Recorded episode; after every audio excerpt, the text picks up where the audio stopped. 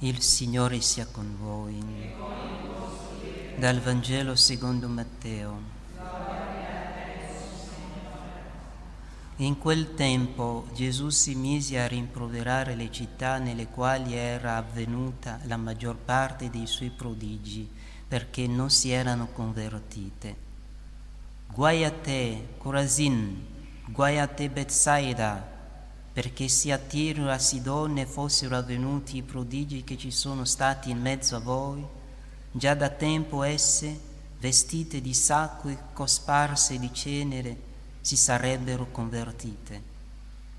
Ebbene, io vi dico, nel giorno del giudizio, Tiro e Sidone saranno trattate meno duramente di voi. E tu, Cafarnao, sarai forse innalzata fino al cielo? Fino agli inferi precipiterai, perché se a Sodoma fossero avvenuti i prodigi che ci sono stati in mezzo a te, oggi essa esisterebbe ancora. Ebbene, io vi dico, nel giorno del giudizio, la terra di Sodoma sarà trattata meno duramente di te. Parola del Signore. Sia lodato Gesù Cristo. Questo passo del Vangelo è ricco di verità, eh, verità di fede, però non potremo approfondire tutte quante, la forza non l'abbiamo per poterlo, eh, per poterlo fare. Dobbiamo ritenere che il nostro Signore Gesù Cristo ci parla in questo passo del Vangelo del mistero della punizione divina della questione della pena legata ai peccati, ci parla della giustizia divina, ci parla di, di, di alcune caratteristiche della divina eh, giustizia.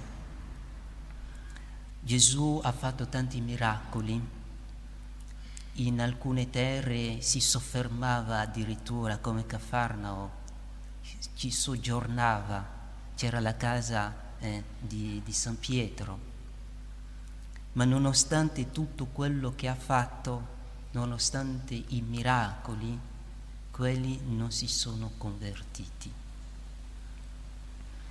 E Gesù si lamenta di questo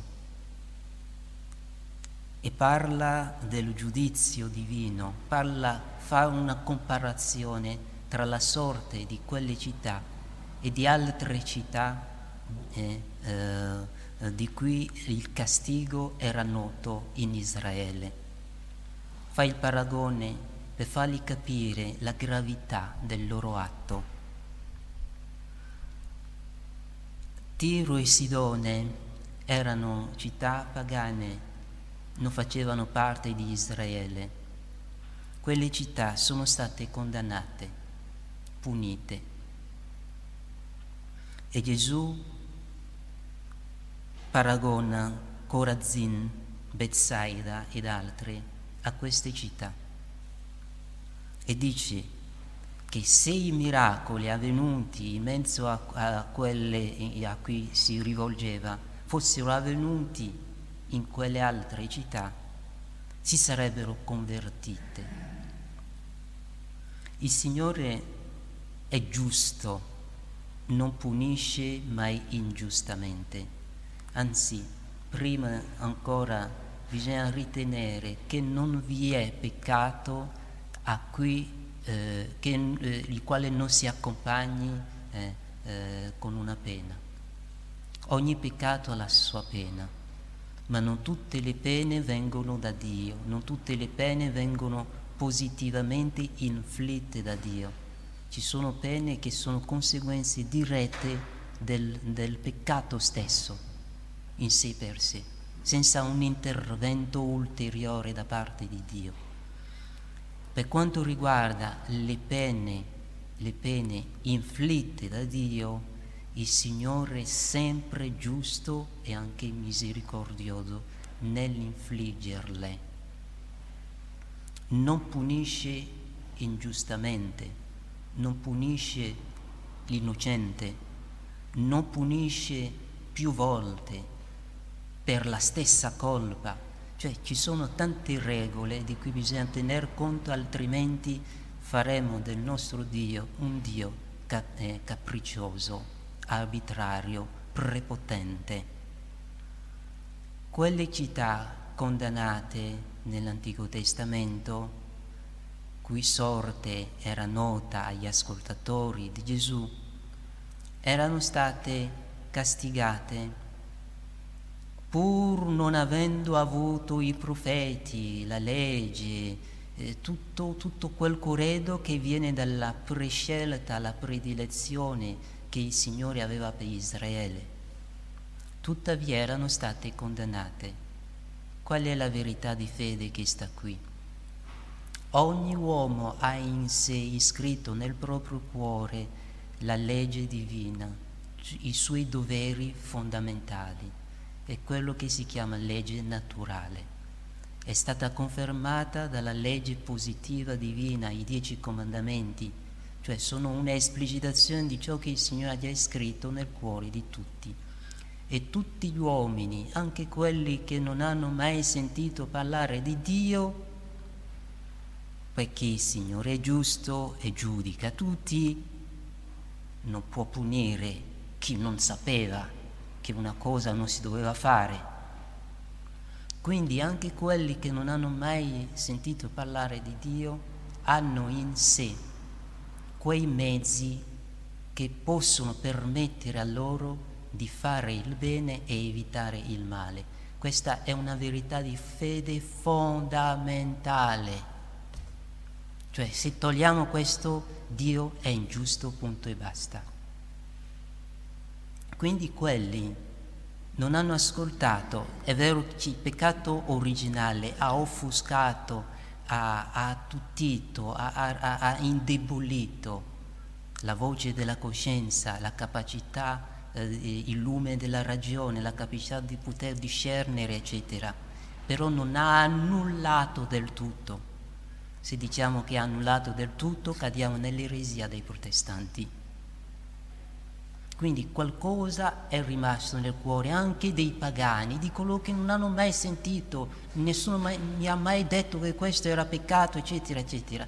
C'è sempre qualcosa dentro che ti dice, sì, forse è meglio evitare, no, non va bene, no, non fare, oh, è brutto, sempre. Poi, non avendo ascoltato questo, tu meriti la pena legata al male che hai fatto.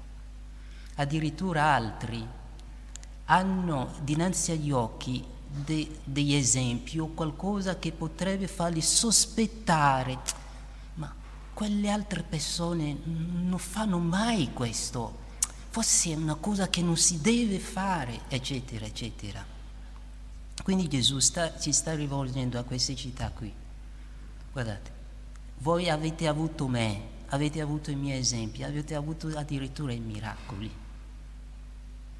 I miracoli poi sono cose che a livello di ragione convin- dovrebbero convincere, cioè uno più uno uguale due, questa cosa che uomo lo può fare? Hai mai visto, sentito una cosa? Non ti sembra una cosa straordinaria? I miracoli parlavano chiaramente. Quindi chi di fronte ai fatti si rifiuta, merita una pena maggiore ancora. Allora, poi la pena è sempre proporzionata al male commesso, alla natura del soggetto, alle sue disposizioni, insomma sem- c'è sempre una proporzione.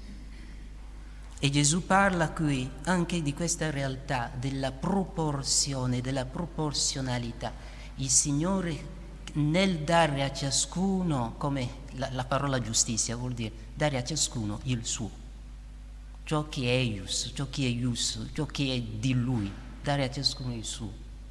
Il Signore quindi rispetta sempre tutto questo, le circostanze, il tipo di persona cui ha a che fare, la sua capacità, eh, l'obbligo che aveva verso quel dovere, l'obbligo che aveva, che se si sapesse, eccetera, eccetera, il, il grado di conoscenza che aveva, la sua capacità anche di poter ricevere quella pena, sia nell'anima o nel corpo, insomma, sono tante cose che non possiamo approfondire.